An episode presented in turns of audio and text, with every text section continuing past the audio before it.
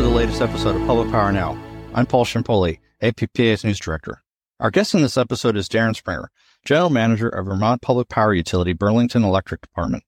Darren was a guest on Public Power Now in 2021. Darren, thanks for returning as a guest. Well, it's great to be with you again.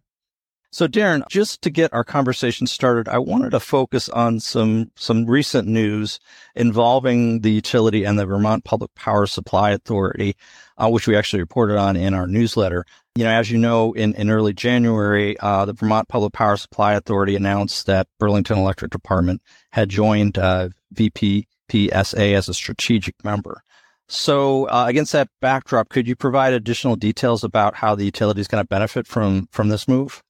Absolutely. You know, in Vermont, we're a relatively small state and we do have a number of electric utilities, including a number of municipal electric utilities. And uh, Vermont Public Power Supply Authority, or VEPSA, as we sometimes refer to them, has done a tremendous amount of, of work helping a number of the municipal utilities coordinate uh, efforts on everything from policy to uh, power supply and, and markets and procurement and a variety of different functions. And Burlington Electric, being the largest uh, municipal electric utility in the state, has had history with VEPSA dating back uh, to, I believe, to its founding. We haven't been a member in a period of time, and we're joining as a strategic member, which allows us to participate in different ways uh, with VEPSA. We actually have had some staff sharing uh, arrangements over the past several years where our teams have coordinated uh, to share resources in terms of uh, different staff uh, capacity that we may have. We can coordinate now on things like uh, financing where that's helpful. And we'll have the opportunity to, you know, perhaps uh, work together on programs. Uh, VEPSA members are given certain dispensation under Vermont law to work as a collective on certain things and meet certain types of requirements uh, collectively. There may be opportunities for that. Uh, so really, there are a variety of ways we may work together, and we're uh, excited about having that strategic partnership uh, with VEPSA and with the other municipal public power utilities in the state.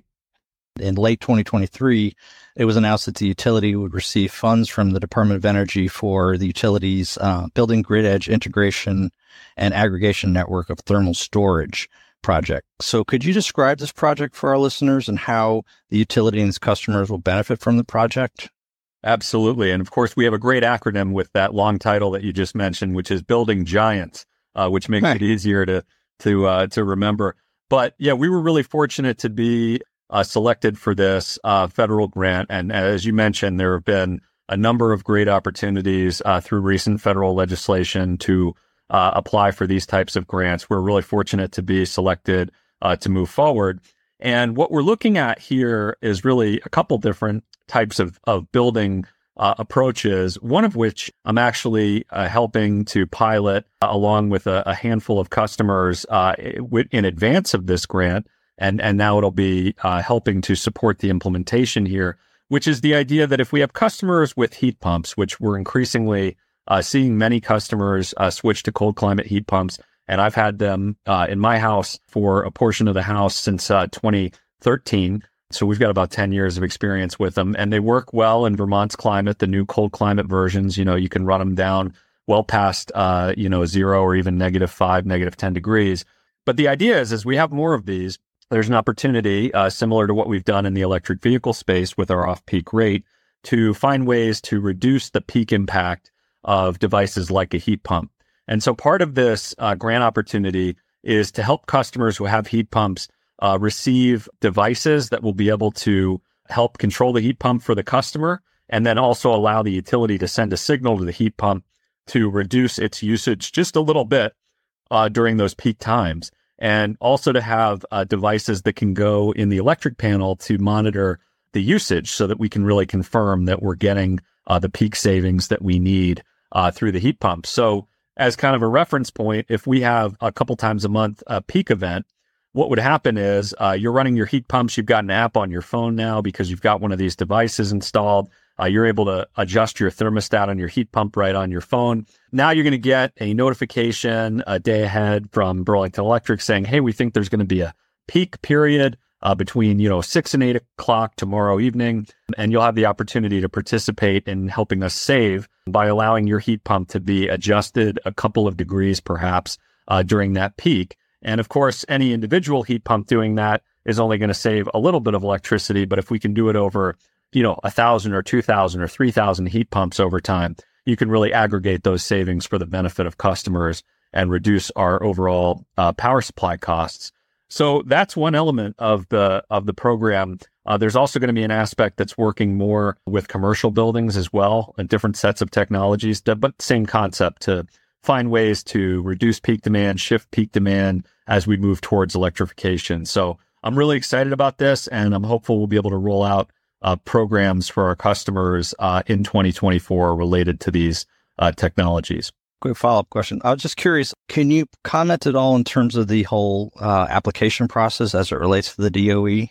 It's definitely uh, a good amount of work. And mm-hmm. uh, we are, you know, we're the largest municipal electric utility in the state, third largest utility overall, uh, but we're still a relatively small operation. And uh, it's definitely been uh, sometimes challenging to find the staff capacity to get these um, applications completed However, we've had a great effort from our team and we've had great coordination uh, really across the state on, on some of these applications where we've had a statewide approach with all the Vermont utilities participating. Uh, in some cases, we have one that's just Burlington Electric, like the one that we were just talking about. And I'm really grateful to our staff that we've been able to put in uh, the time and effort to develop these applications. You know, you're not going to be funded for all of them, but when one of them comes through, like the one we were just talking about, you know, it can have a really significant impact for our customers and it makes it well worth the time investment.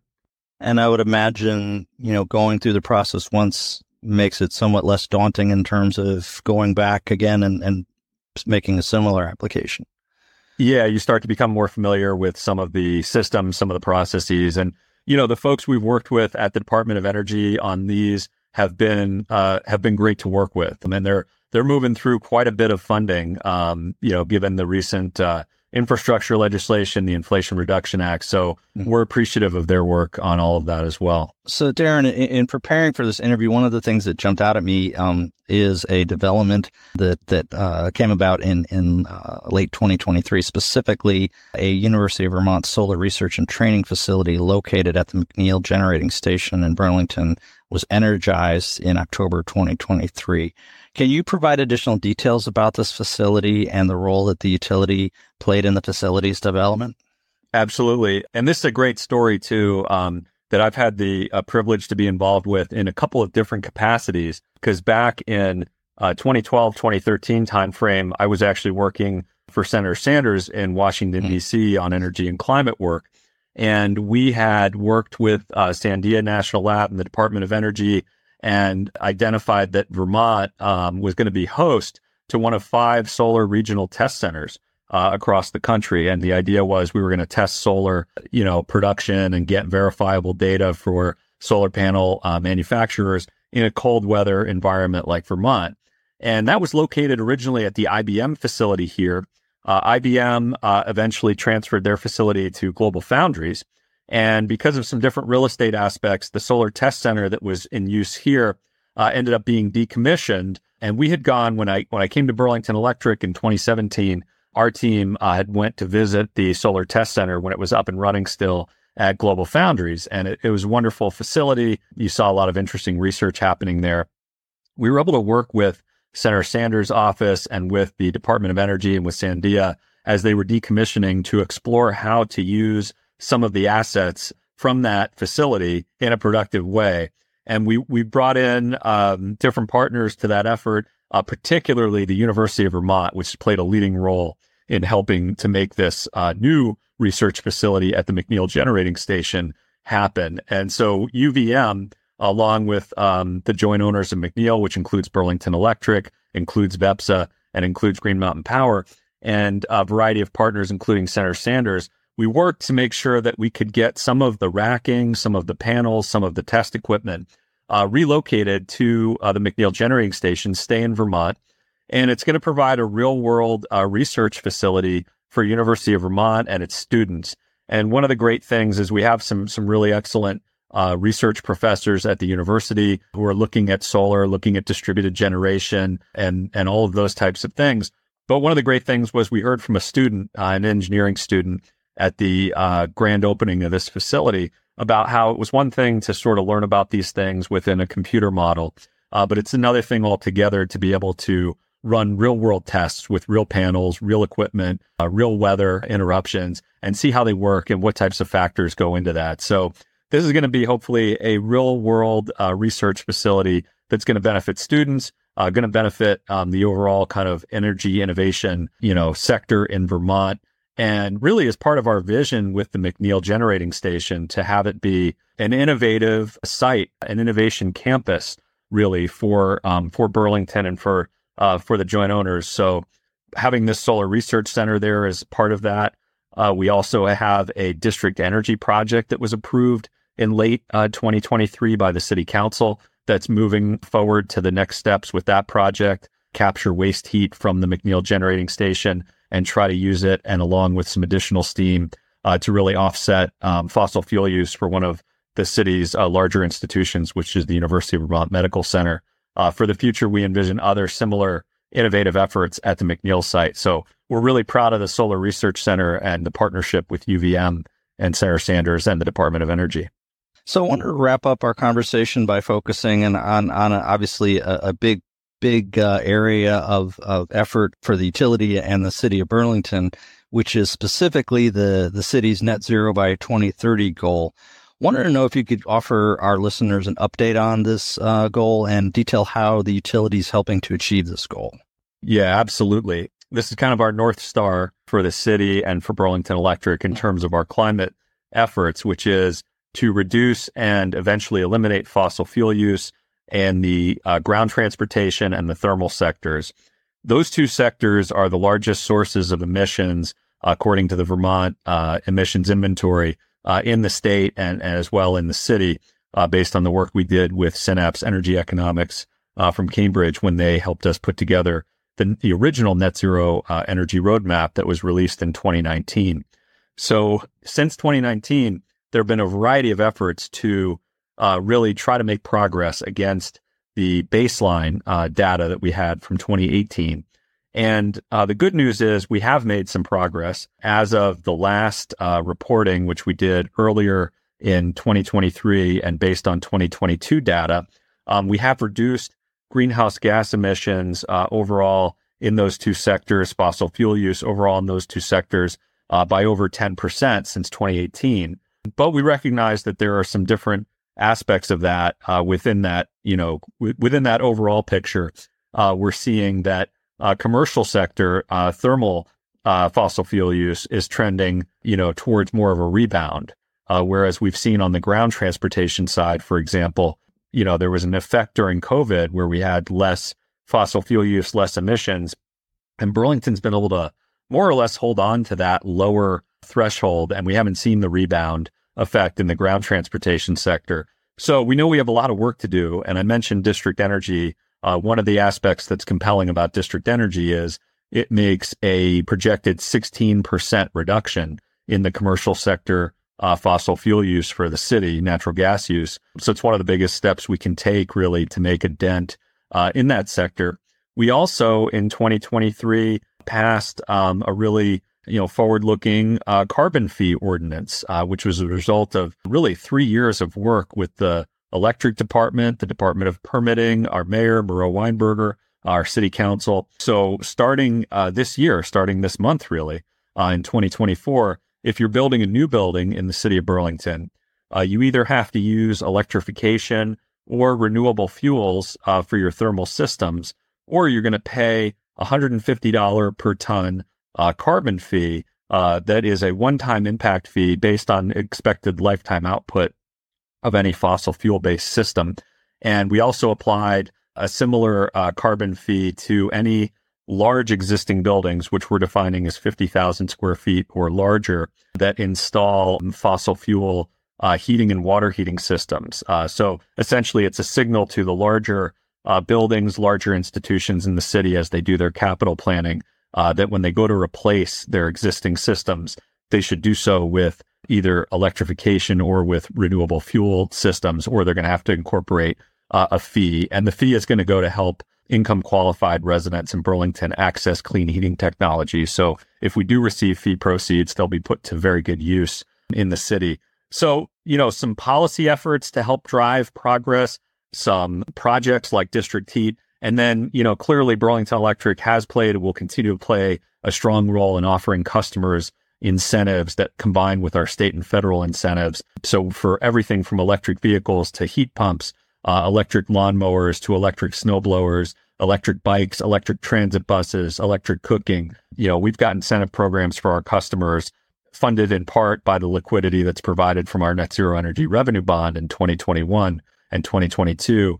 And that's part of our effort is to keep offering those incentives and really try to drive some progress that way as well. So we're throwing everything we can uh, at this challenge, trying to do so in a way that's smart and replicable, where other communities might look at what we're doing and say, hey, that's something that worked well in Burlington, was economically beneficial there uh, for their customers. Maybe that's something we can adopt because, you know, Burlington reducing our emissions is a good thing. Uh, but if we want to have an outsized impact beyond uh, what we can do here, then we have to create really smart, uh, economically beneficial programs that other utilities, other communities can look at and say, hey, that's something maybe we can uh, uh, look at as an approach for ourselves as well. So, more to come. Uh, we've got a, a new net zero energy roadmap update we expect in April of this year that'll look at our 2023 data, show how we're doing in terms of you know even more current data, and uh, we expect around that time as well to announce some new incentive programs uh, and new you know technology related programs uh, part of which we've we've discussed here today. Some of those will be implemented hopefully by the spring of 2024 two quick follow-up questions if i could. Um, one you know you, have obviously had uh, robust interactions with customers as it relates to the net zero by 2030 goal I, I wanted to know if, if there was, I'm, I'm assuming there's some kind of overarching uh, communication strategy that you guys are engaged with customers on in terms of uh, you know, letting them know about updates related to the goal. And then a second question is with respect to EVs, is there, you know, even anecdotally, do you have a sense as to the the level of interest of customers that um, are served by Burlington Electric Department in terms of electric vehicles? Yeah, those are both really good questions. In terms of, you know, communications, we, we communicate in a variety of ways on this data and then on these programs. You know, we definitely do uh, press conferences with the mayor and different community uh, stakeholders to to get the message out about new programs or new initiatives. Uh, we actually we brought our first uh, electric bucket truck for our line crew, first of its kind in the state last year. We had a great press conference around that that got good coverage, and then our customers can learn about it through watching the news. We do, uh, you know, reasonable amount on social media and also on Front Porch Forum, which is a, a community uh, list serve approach um, that's well read. And uh, also, we have community newspapers like the North Avenue News, where we communicate and really getting out to different events. You know, we've had a good presence uh, all throughout the community at different events from, you know, things like the Art Hop Festival that we have in Burlington to the Juneteenth uh, celebration that we have in Burlington to just uh, having a presence at um, uh, things like Summervale, which is a local uh, food and music festival uh, that happens. Uh, we, we really try to be out where our customers are and talking with them. We even host a net zero energy festival for our customers in September. We did the second one ever last year, and we're hoping to make that an annual event that keeps getting bigger. So lots of different ways to try to you know get the word out. Um, even having said all that, I never feel like we've done as much as we want to because you still will definitely see you know customers who who haven't heard about some of these programs and so we have to keep being innovative about the approaches that we take. And, you know, we live in a community where we have a number of students, people coming in in the community, out of the community. Uh, we have a high population of renters in Burlington mm. uh, relative to the rest of Vermont. And so we have to keep communicating because we also have uh, new people coming as customers each year. And we have to keep letting them know about our programs. And then in terms of um, the electric vehicles, you know, we have had a reasonable uptake, certainly not at the level that we need for the net zero roadmap. Um, but we have, I believe, over 600 customers have received an electric vehicle rebate from BED, and a higher percentage of customers have EVs because uh, some customers may get an EV, but they aren't eligible for our rebate for one or more reasons. So we're seeing more and more EVs. It's definitely helpful that we have more all wheel drive, four wheel drive mm. options in Vermont, obviously with the weather. Mm. Uh, more trucks, uh, for example, those are, you know, popular in Vermont. So we're seeing that. I think the one challenge that remains uh, in particular is, you know, the price point, uh, particularly for the newer vehicles, is still high, and the finance rates right now are are relatively high compared to recent years. So there are some headwinds in that respect. We are working really hard to build out our charging network uh, in Burlington um, in different ways. You know, we're piloting a, a charger that is going to be connected to a utility pole, and we'll actually drop a charger down from the top of the pole for uh, street parking, uh, in particular in areas where people may not have off-street parking uh, options to be able to charge overnight. We're trying to make sure that they have ability to charge their EV in um, those types of neighborhoods where we may not have as much off street parking, and then also investing in fast chargers around the community as well. So, you know, we're, we're pleased that we're seeing more and more EVs on the road, but I know that there is a lot more for us to do uh, to get to the adoption rates that are consistent with our own uh, climate goals. Darren, well, thanks so much for taking the time out of your day. Has been a really informative conversation. And uh, just throwing this out there right now, love to have you back a third time as a guest. And I promise there will be less of a, a time lag between uh, the today and, and the next time we'd have you back. So um, love to have you back at some point in the future. That sounds great, Paul. Thanks so much. We really appreciate it. Sure thing. Thanks for listening to this episode of Public Power Now, which is produced by Julio Guerrero, graphic and digital designer at APPA. I'm Paul Ciampoli, and we'll be back next week with more from the world of public power.